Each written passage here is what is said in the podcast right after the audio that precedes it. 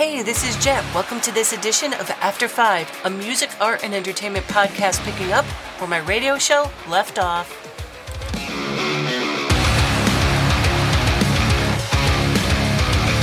Welcome, everybody. You're tuned into After Five, and I have my next guest with us. We have Mario Rodriguez of the band Smokey Mirror. Welcome to the show, Mario.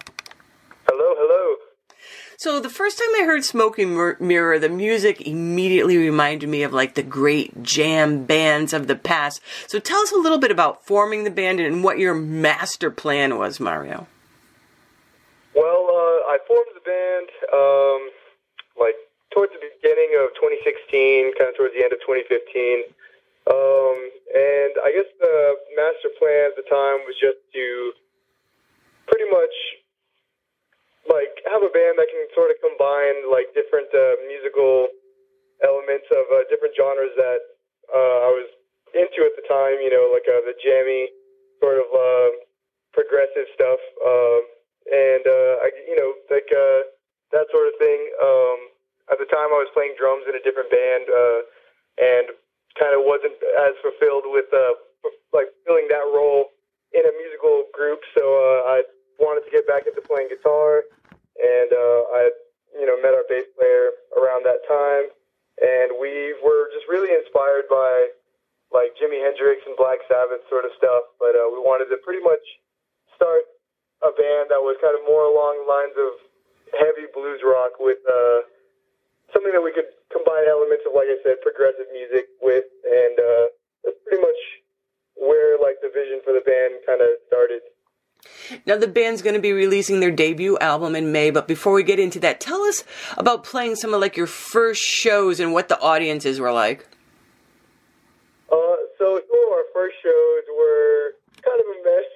we were young and uh, well, much younger, and um, trying to still figure everything out. But um, uh, eventually, after you know a couple uh, less than great shows, we started to kind of get our act together, and um, you know, early on, we were showing a lot of uh, lot of uh, love and giving a lot of good. Um, what's the word I'm looking for? Like opportunities by other bands that we'd known like locally that had reached like a wider audience, and uh, so we were able to kind of get in front of pretty good sized crowds, uh, you know, early on, and um, yeah, it was a uh, kind of a bumpy road towards the beginning, but you know, eventually we uh, kind of refined our sound and kind of honed in on on uh, the style that we've pretty much got now. You know, and speaking of first shows, what were like some of the first shows you attended, and when was it that you decided Mario being a band is something you wanted to do? Well, I some of the earliest shows that I attended uh, were when I was like at the age of nine and ten. I had um, some cousins of mine that uh, were a lot older, and uh, my cousin and her husband had like a metal band here in Dallas, and they would, uh, you know, put me and my sister, my older sister, uh, who was like 15 at the time. We were like age 10 and 15, and we'd just be like on the guest list at these like all ages clubs to go see our our cousins perform. And um, you know, that was like I feel like a really uh, important part of like the uh, pretty much how I first realized, you know, I wanted to play music, and like you know, it's very uh, like those formative experiences that kind of made me, you know, want to pursue music myself. And um, from then, you know, I from the time I was uh, 13, I was attending metal shows really regularly. Um, I, I was lucky enough to have parents that were supportive of. Uh, they weren't musicians themselves, but they could tell, you know, I had an interest, and they supported that interest. They, you know, would take me to shows, drop me off, you know, pick me up, and uh, just kind of help nurture my interest in music. So um, it started very young for me. So, Mara, you had mentioned in your bio that you wanted to make music that's engaging to both casual listeners and the refined ears of musicians. So, with that in mind, how did you go about writing this album? Um, well, pretty much um, like over time, uh, just kind of like dissecting like the music that I really like and the stuff that spoke to me, kind of getting an idea of like what pulls my attention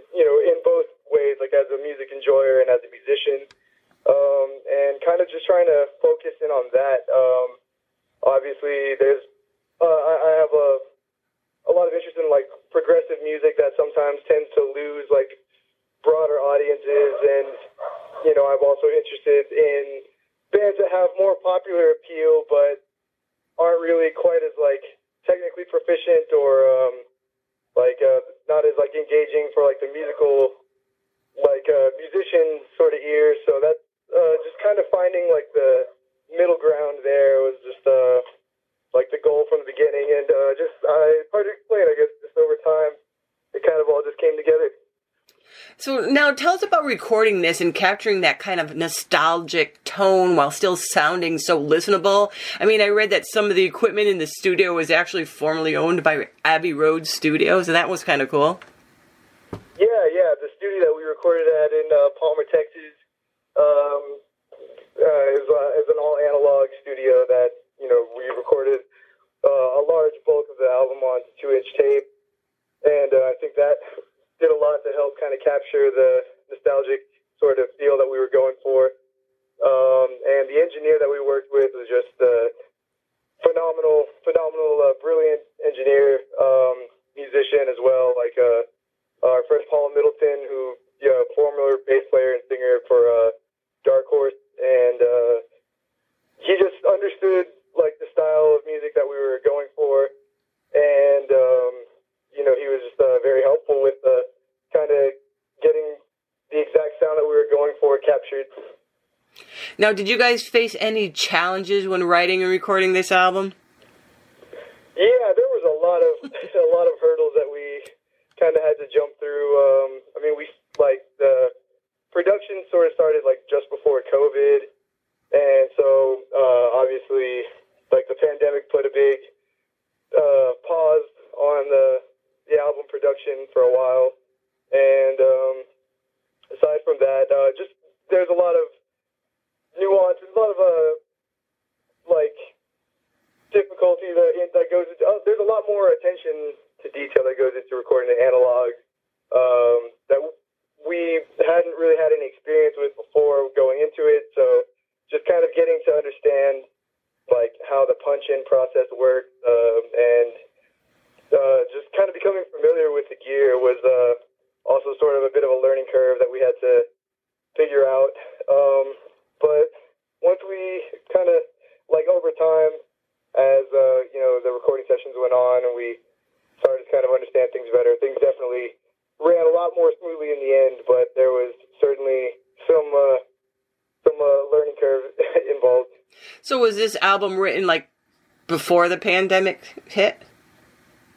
Yeah, yeah. Uh, a few of the songs we were kind of like finishing up uh, during like the recording process, but uh, a few of the, of the, I mean, a good portion of the of the material was written pre-pandemic. Yeah.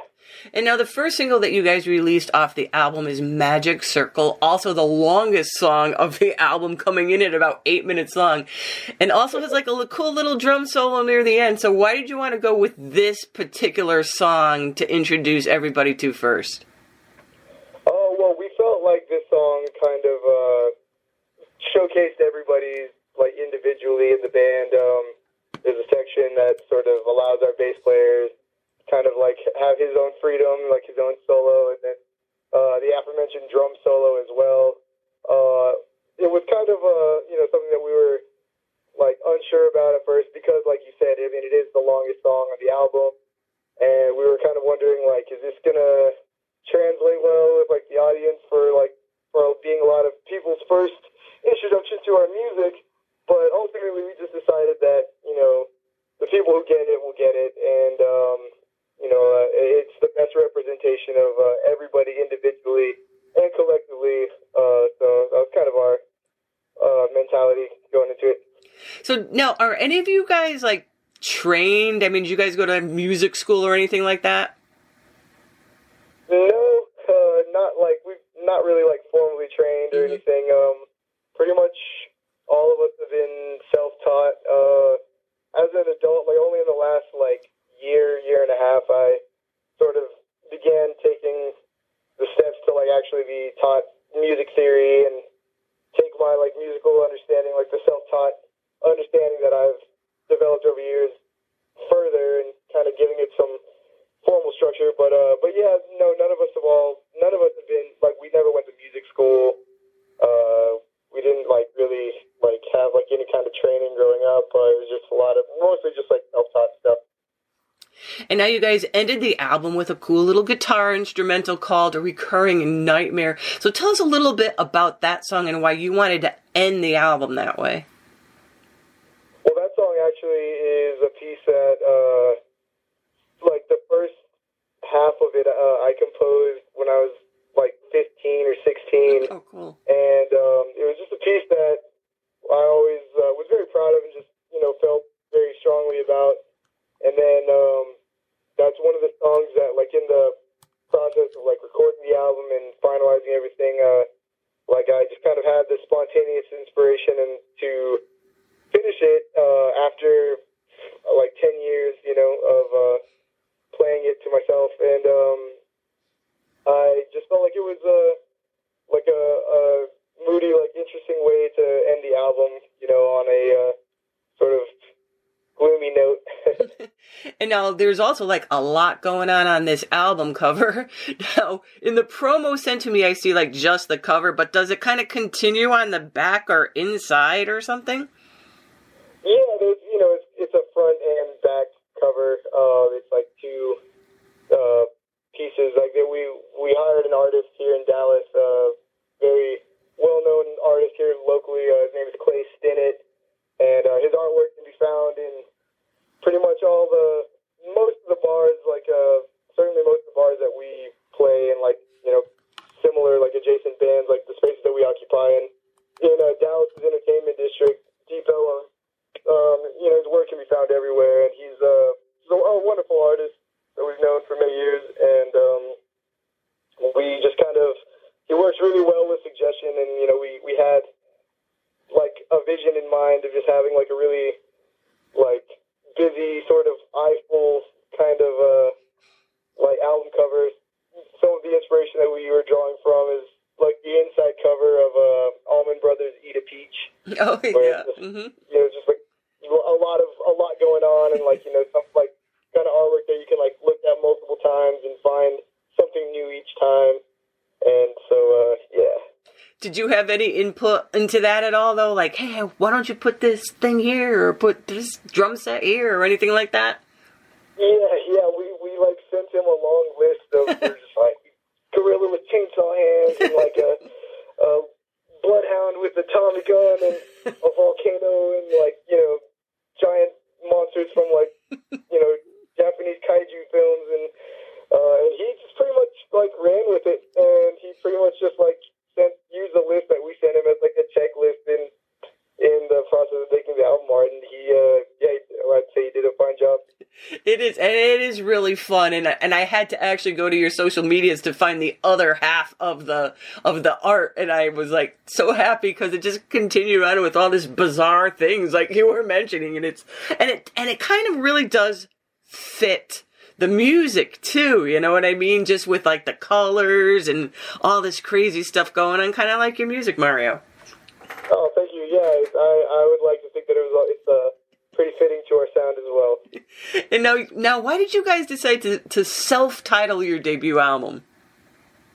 Um, just because I guess I feel like it's uh like our first like full complete work, and um, you know, it's just uh representative of you know years of uh a style we've kind of developed. So it just it seemed appropriate, like seemed uh, fitting to make it like a self-titled release. Um, just yeah, like on that basis. Now, again, the debut self-titled album from Smokey Mirror releases on May 5th off Rise Above Records. So, do you guys have a, like a special album release show planned?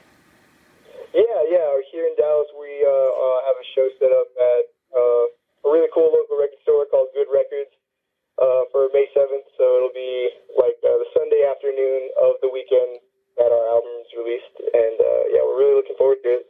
And now, in closing, Mario, if people want to keep up with the band to learn more about you guys, or see where you're playing, or pick up some merch, what are the best sites for them to go to go to? We're pretty good about keeping our Instagram account active. Uh, the screen name is just Smokey Mirror TX, all one word. And uh, that's where we keep a lot of our update information for shows and uh, like our upcoming tour. Um, you know, pretty much everything uh, that we're up to, you know, we, we keep on there. And then Facebook, you know, we've gotten better about keeping that uh, updated. But uh, that's definitely where we would advise people to go if they wanted to keep up with us and see, you know, what we have going on. So there you guys go. Smokey Mirror has new album releasing May 5th. And Mario, thank you so much for taking the time to talk with us today. And we wish you and the band all the best.